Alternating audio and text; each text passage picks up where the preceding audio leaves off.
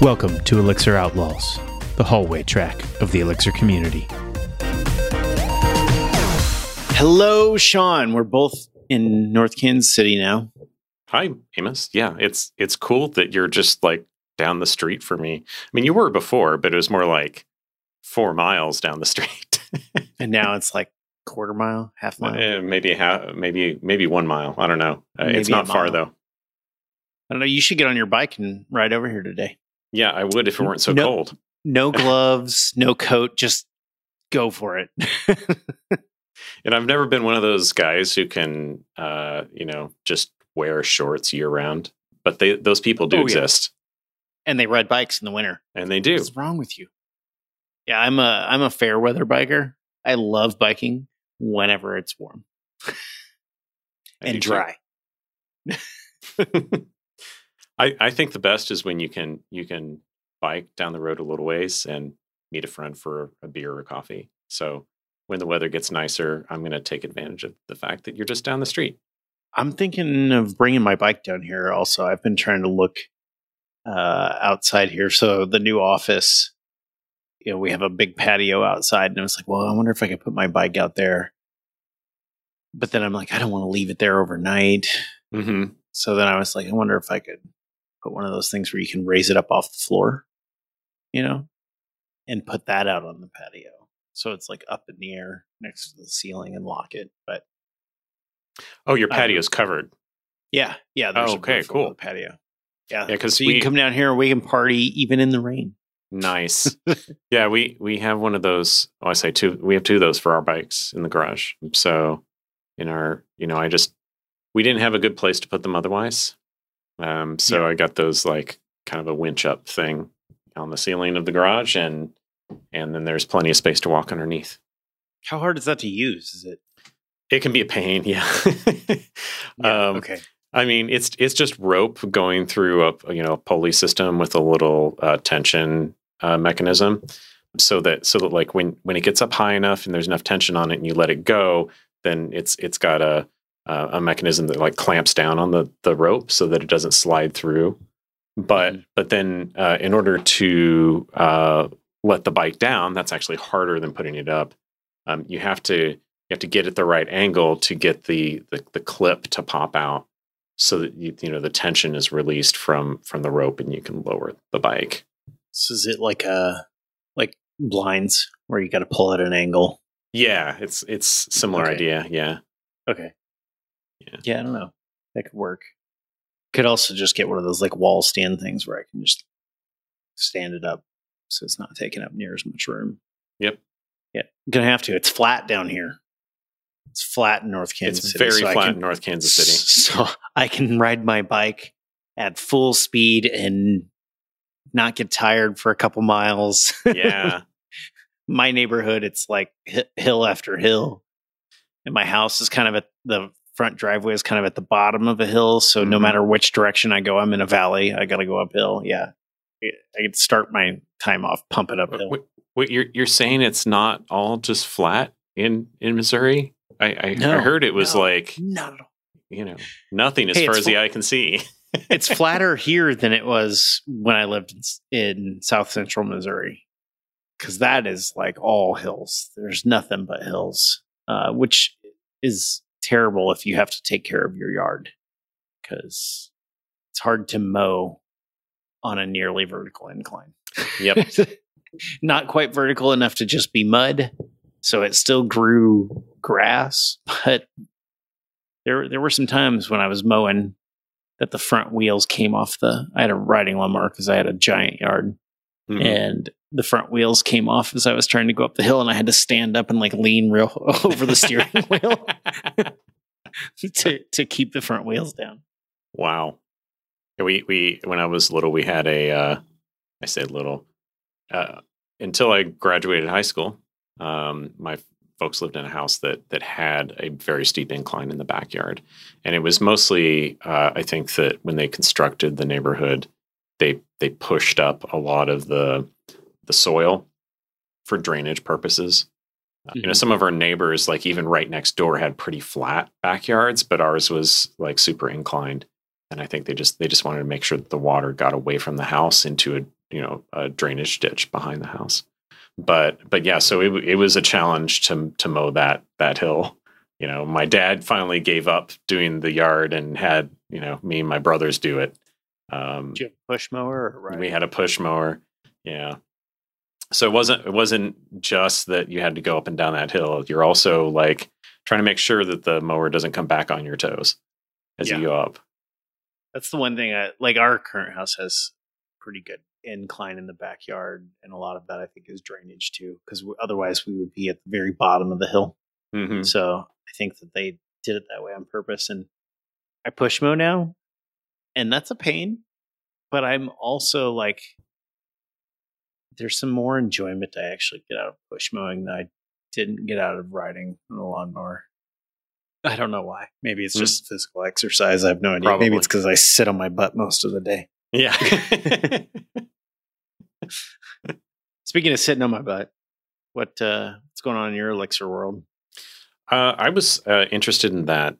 Well, not so much the content of the thread, uh, but the idea of the thread on the Elixir forum about, you know, what other, you know, models, what other frameworks are out there for for building web apps and, in Elixir. And I, I think what's interesting about it is um, everybody just immediately thinks Phoenix.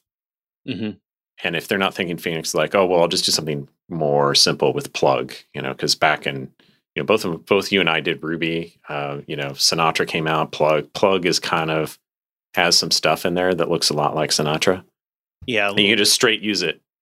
But uh, the the responses were were not what I expected in some places. Uh, a lot of people recommended uh, Webmachine and the Elixir port, which was surprising to me. I've never actually like I've, I've glanced at Webmachine, but I've never mm-hmm. looked at it. How's that? How's it different? Like basically everything you know about web frameworks, MVC, forget it.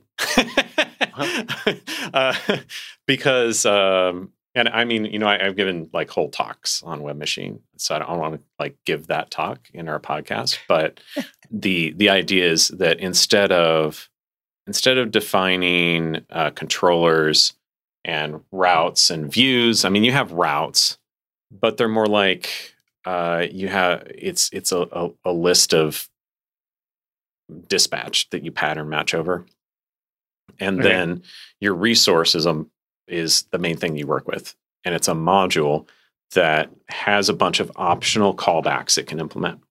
And the idea there is that you unless there's absolutely something that you need to go outside the ordinary, uh, you relinquish control over many aspects of how the response is, how the request is processed, and how the response is produced to HTTP semantics. So, like a big point of Webmachine is that you you are building you know something that conforms to the semantics in the RFCs as much as possible. Uh, okay. You know, there, there, are places that are ambiguous, like in, intentionally, and those are the cases where you kind of have to go. Well, in fact, the framework is leaky in those places. It says, well, you know, this this part of the RFC is too ambiguous, so you have to decide what you want to do. But in a lot of cases, you can say you can think of it, it it's much more functional, less less imperative. So when you define those callbacks, you're saying here's the kinds of content types, for example, that this particular resource can per, can be represented in. If your resource allows updates, so like if you take post or put or delete requests, stuff like that, you can say here's the kinds of content types that I can accept. And then one of the great, I think one of the greatest things about it is uh, they really put thought into how do you handle uh, conditional requests? Most web frameworks I've used, aside from Webmachine, it's kind of hard. And what I mean by that is, so let's say, let's say your browser goes and fetches the thing, the resource, mm-hmm. and it puts it in its cache. Well, you'd like to next time you request that page, use the thing that's in the cache, if possible, right? Because that's going to cut down on bandwidth, and maybe it hasn't changed. Maybe it's like I don't know, picture or you know, or some content that changes only every day, something like that. And and so uh, usually what people do is they'll manually put like an expires header mm-hmm. in in their response. um, and that says at this point in the future, this this content will have changed, possibly. Uh, that's the easy easy way, right? But there's Mm-hmm. also uh, what they call uh, conditional requests. Um, so if your if your response has a, a couple of headers, possible headers in it, so if it has an e tag, an entity tag, um, I don't know if you use those, yeah, Yeah, I have. or they if it has really helpful. yeah, yeah, they are, um, or if it has last modified. In the response, which is kind of like uh, if it's a file, you read the timestamp and put the timestamp in that that header, right? If the the the browser or the the whatever other client you're using remembers those entity tag or last modified headers, next time it requests it, it can say it can send a header that's like if none match for the entity tag or if modified since. And then if if either of those things are not true, so so if the entity tag is the same or if it hasn't been modified, then the the server can return 304 no content, which has like or not 304 no content, 304 not not modified. And Mhm. then there's no body, so you only have to worry about headers. So your response is much smaller. And presumably if you've designed the thing right, you can uh, you can do that computation at, at very low cost to the Mhm. server. So you're generally improving things in terms of bandwidth, but you're also improving things in terms of time spent processing the request. Now, in a lot of the frameworks I've used, for example, I tried this way back in the day with Rails. It was hard because you'd have to go all the way down into the controller and basically do all of the work you're going to do except render the page.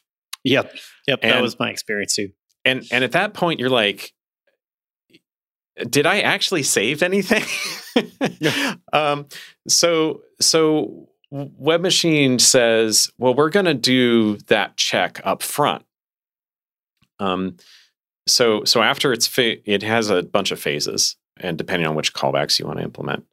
But after it gets through the basics, like is is this thing even available? Can I process a, this request? You know, does this request well formed?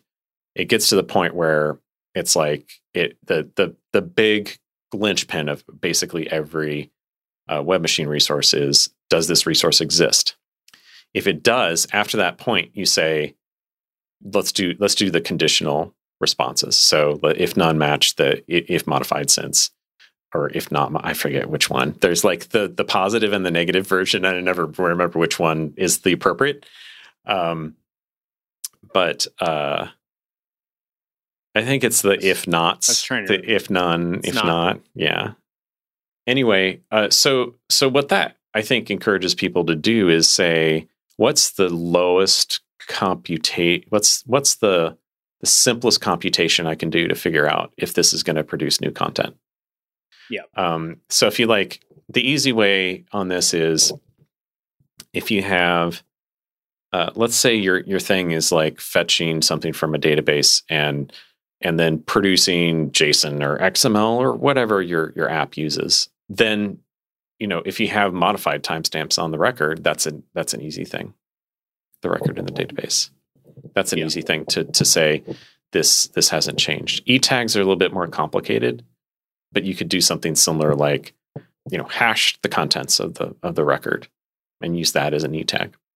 Yeah, and sometimes you can. Uh, but that happens all before you you even get to the point of producing content. So so they're like if you focus on doing very very little in each callback that Webmachine defines, then you get a really uh, snappy and uh, compliant HTTP interface.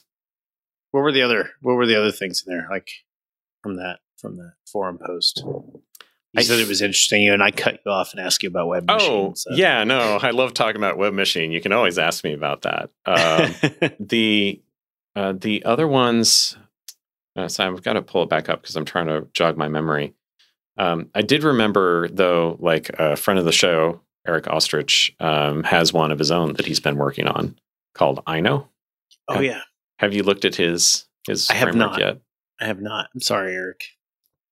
that's all right We, we're we're we're plugging friend of the show here uh, the yeah I, I I looked at it the other day and a little bit more this morning um it's it's really interesting like he, he actually says well let's forget plug we don't need plug it's extra layer plug is kind of a bit too tied to a particular web server, uh, even though it, Mhm. it, you know, pretends not to be. Uh, the the implementation of it expects certain things. Yep. And so he built it straight on top of Elli, which is another great Erlang web server. And and I think what's really great about it is like super tiny. You can do a lot with very very little code. Mhm. Um, you know, he even has, uh, you know, your just like uh, Phoenix or Plug will compile your routes uh, when you define them. He, you know, he has the the whole macro compilation stuff. Um, supports WebSockets uh, pretty straightforwardly. Um, and and but it's like, eh, you just have you just have a few functions. Your middleware is just functions that passes a thing to. And when you, you set up your your app, you say, here's here's my list of middleware that I want as an actual list. like like an Elixir Erlang list. Yeah, yeah, like a, Yeah. a list a list of one arity functions. So they they take in like an environment and Yeah, it's kind of a uh, like kind of like rack or yeah, it's it's okay. it's yeah. I don't, I don't know that I would compare it to Rack, okay. but it's a bit more like Plug in that respect. That it's but but there's no. Uh, it's just a bare map. There's no struct underneath it. Okay. So you can put So whatever you want. Yeah, you can put whatever you want in it, which is is kind of neat. Makes me feel like like set up an ExUnit. Yeah. Right. You have you can just give it a list of functions and it'll run all of them and pass them whatever the output is from the previous function. Yeah, his his only requirement is that you know your end handler, so the the thing attached to the route Mhm. has to return particular keys in that map. As a And result. all of these can all of them return early if they want to. yeah, yeah. There's there's Okay. an ability to halt. I think so. Cool. Yeah, I might look at it, Eric. yeah. Look at look at it, Amos.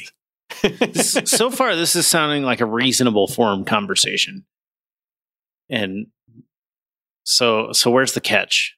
I, I, I think it was eh, the catch is kind of the premise in some ways, or or maybe maybe the the context.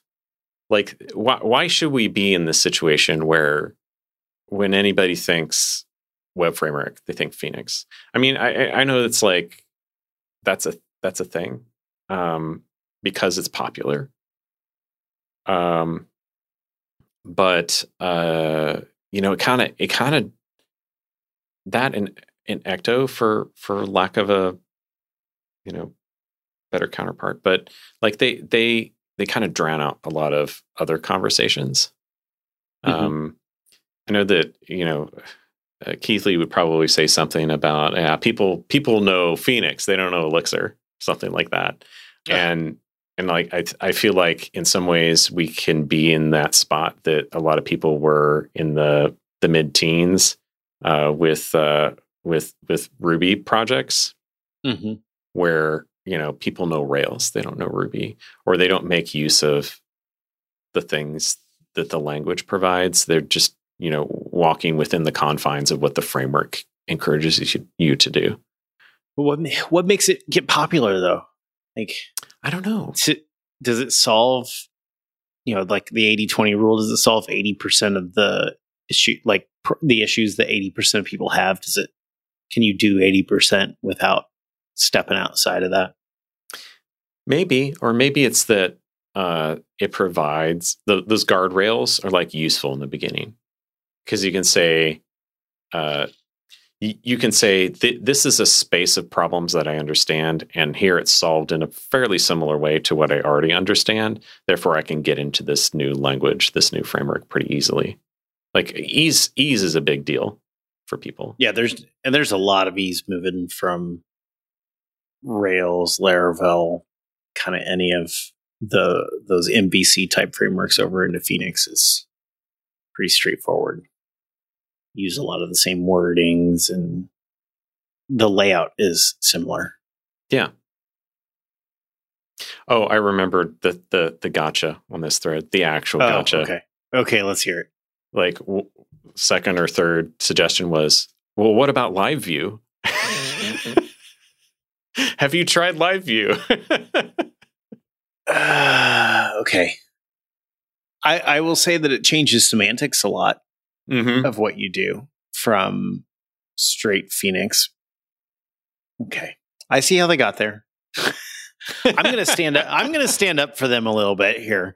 Uh, in that it changes the semantics enough that it feels like a different framework. Mm-hmm. I would agree with that. Uh, and, and I actually like it. I won't- let's. I won't talk about the documentation in live view right now. Hmm. There's it needs some help, and I need to put my work into it if I'm going to complain about it. But it's it's hard. It's hard. I think it's hard to get started. It's hard to figure out whenever you run into problems. The life cycle stuff is either spread out all over the documentation or not very clear why. Like can't do certain things in mount or handle params or like in mount I can't redirect, but I can in handle params. Well, what if I already knew at mount? Like why couldn't I do that? And none none of it's really explained why the decisions were made or why it should matter to me or um or even sometimes like, oh yeah, I can't do that in mount is like a I I run into all the time people like, why can't I redirect? I don't know what's going on because it's like sometimes you can change sockets in a way that it'll react and sometimes you can't.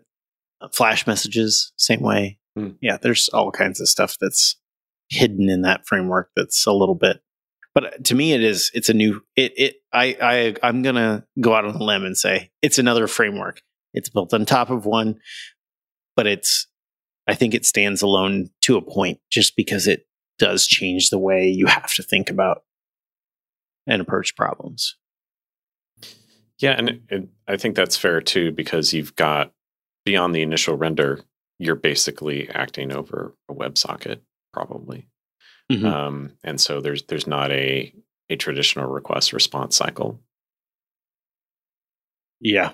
Yeah. And in that initial render, depending on how like into live view, like if your whole page really is live view, that initial render is even really just an empty template Mhm. that maybe maybe checks him off to make sure that you're off.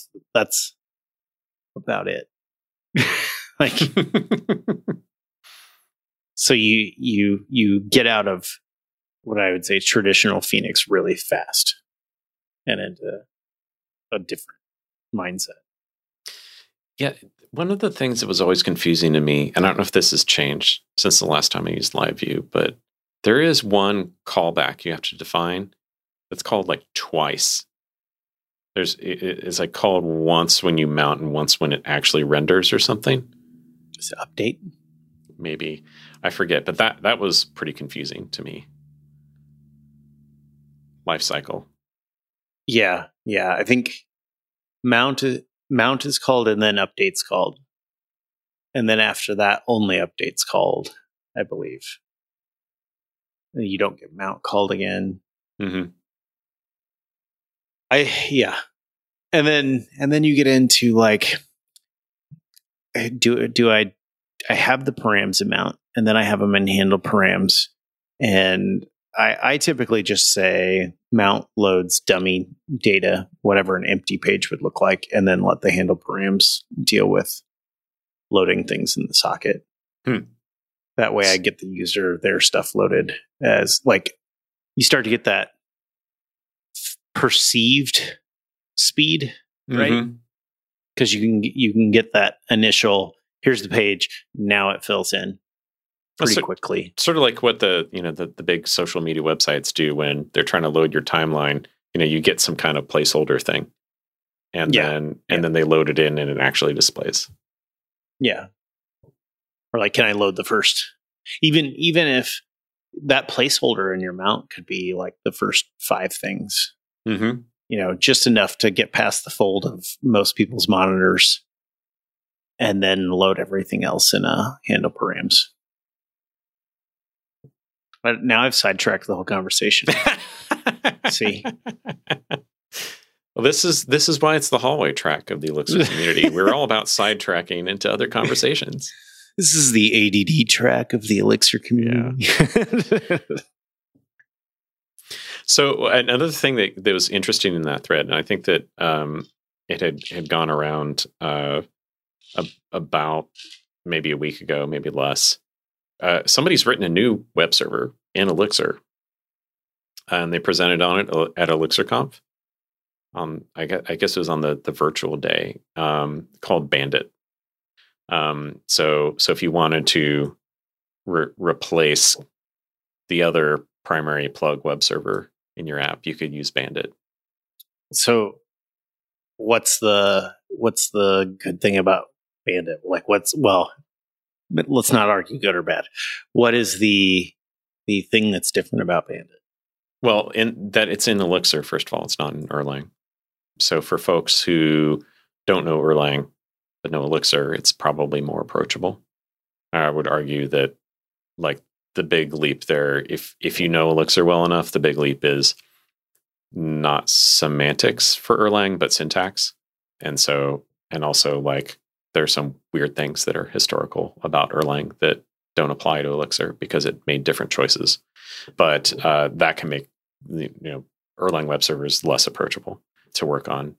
But the the other thing I think it, that's that's neat is um, you know he's able to uh, it's Matt Trudell or Trudel he was able to make different choices uh, when building his web server too. So, um, you know, it covers a lot of the same things. He has, uh, you know, a a uh, acceptor pool socket server framework that sits underneath it uh, called Thousand Island, which, if you understand uh, how the other web server is put together, why it's called Thousand Island is kind of a joke. The uh, but Bandit. Um, Jokes I, are always I, better explained. Yes. they are. I don't get the joke. That's what I'm saying. Okay.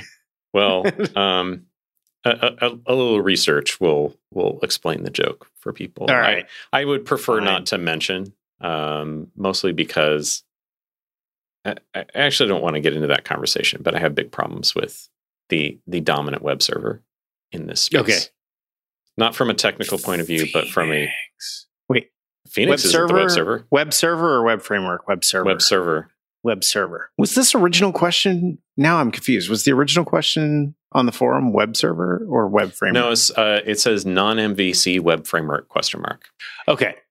Okay. So good, because otherwise my live view thing, if they were talking about web servers, would just be like, wait a minute, that's not a web server. Okay, I'm good. good. No. But yeah, like you you should try it out. Replace what you've got Bandit. with Bandit. See if it works. Uh, I might have to do that. Play around with it. Yeah, I think there are some limitations to it yet. It's not 100% complete, but uh, but for most most of the Phoenix things or plug things you want to do, could probably work what other frameworks are are out there, or what else? Is there anything scathing going on in this forum post? I like I like scathing. There there were some kinds of uh, questions about definitions of terms. Uh, isn't this actually that? Um, I I kind of don't don't bother with those those comments. uh, there's there's one called Nova, uh, as a a uh, web framework on Erlang. I think I, I, glanced at that a while back. I don't remember what the what the differentiator or the appeal was. One that I did not see mentioned, uh, which is going way back to when I started doing Erlang, is uh, nitrogen. Oh, did we talk oh, I, about nitrogen last time? I want to say we did. I'm not sure. I know about it, and I did some like cursory level exploring of it back in when I when I first started looking into Erlang, but we were looking into Erlang for a communication server, mm-hmm. not not a web server. And I was just like, oh, they got a web framework. Let me let me look at this. And I, you know, I think I did like you know the basic example, and then moved on. So yeah, I don't know much about it. Yeah, um, it, like nitrogen hails from from the days before we had WebSockets, um, but a lot of what it was trying to do is very much in line with things like live view and all these live view like things. But yeah, it was like you once you loaded the page, you basically did everything else over Ajax requests. And so you could replace parts of the page with snippets that you'd render on the server side. Uh, you could you could navigate uh, without you navigate to a different part of the application without changing the page you're looking on, looking at. Um, so that that was uh, the the big and weird thing there is they used Erlang records for HTML.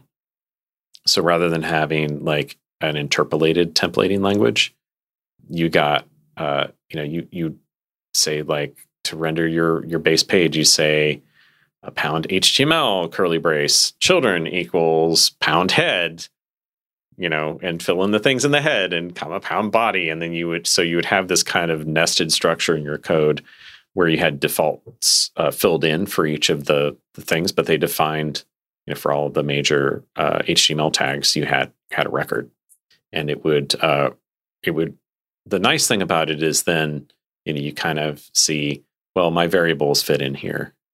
You know the things that i want to change in each render mm-hmm. of the page like it, it's an actual variable in the erlang function that renders the, the view. The flip side is like it's not terribly efficient to render that uh, versus the you know the tricks that eex does uh, where it's like you know i'm going to read everything up until this sigil and that's going to be one binary that gets emitted into the compiled function and then and then you've got you know the code that produces some some string and then you know you go on and you take the other static parts of the template and you got a big IO right. list. Uh, this super efficient way to do it. Uh, Nitrogen was like, no, we want to model everything as uh, as tags. we We're having a cat episode again. we got we got to leave that in there. That was the best. Have you seen the theremin cat video? No. Uh, I'm gonna find it for you. Somebody plays a cat like a theremin with their hand. Oh, okay. Going, anyway, um, I got sidetracked there. I had something, but she's a singer. She is. yeah, it seems like that modular way. Why did they? So they wanted to like model your whole output as like a giant data structure, then, yep. and then convert that to HTML, like at like last mile, yeah, kind of thing. Yeah, like right before sending to the to the client. I can see why you would want to try that. It allows for modification all over the place, and and a very, I don't know, like a very uh you you could you can change things anywhere along mm-hmm. the way then. And so if you had a new endpoint or something, you might just be able to add one little thing at the end to get a completely different output. So I I get it, but yeah, and think think about testing your views too. Like you know, now you can say, well, I gave it this input. You could just use a pattern match on the data structure to say oh, that's like, true. This is what changed because I use this different input to the template instead of like that. That could be really powerful. Uh, have you have you tried those new style templates with live view? The you know the, kind of structured ones. The HEEx. HEEx. HEEx. I think is what it is. I don't know. Does it produce uh, something like that? Like a like a data structure? I didn't look at it. I didn't look at what happens, what the output of it is. I so we've been using mostly Surface components. Mm, okay. And so when it came out, I was like, oh, it's got components. And I looked at the syntax and I wasn't the biggest fan. I converted a couple templates to it. I mean, they worked, but I did not look at what is the actual intermediate output anywhere along the way to see what it did. I am less and less of a fan of the templates that change how you escape code. So, like sometimes things were in curly braces, and sometimes they have that like percent equals syntax, and mm-hmm. I don't. I, it that kind of annoyed me, and now I feel like I'm mixing templating languages in my head. is that really a problem in HEEx? And I think it was. I think like arguments were escaped with curly braces. Like And then you mustache. Yeah, but then tags were escaped with the percent so like a, strange. like a LEEx. I think. Man, now I'm I'm confused. Somebody will correct me, probably on the forum, and then I'll never see it, so it won't matter. if you want to correct me, you got to do it someplace other than the forum. I I don't go there very often. I go there and I I read proposals sometimes, uh, and then I pretty much stay out of it. Mhm. It's kind of how I do it everywhere, though. I, nobody's nobody's got time for all that. I don't know No. how people. They're, they're. I don't know how people are on there all the time. More power to them. Like I'm. Mhm. I'm happy. I'm happy that there's somebody that's there. It's just not going to be me. Yep. Well, we're grateful to the moderators too. Like they they uh, keep most things pretty civil. Oh, that's good. Yeah, I've seen a few. A few knockdown dragouts in the forum too. that's that's probably part of the reason I stay out of there. I got I got enough Yeah. going on in my life. I don't need to add more. That and I get Keathley will fill me in whenever it's really really important for me to know about. Thank you, Keathley. Thanks, Keathley. Well, I don't know. I think we're- I'm kind of running up on my time for the day that I have. Well, it's good we got to chat about something. Yeah, yeah. And we released a new episode today, so Excellent. Now I just timed us. Now everybody knows when we record. I won't tell them which one. Mm, There we go. suspense. All right. Uh, we'll catch you later. good talking to you, Amos. You too. Bye. Bye.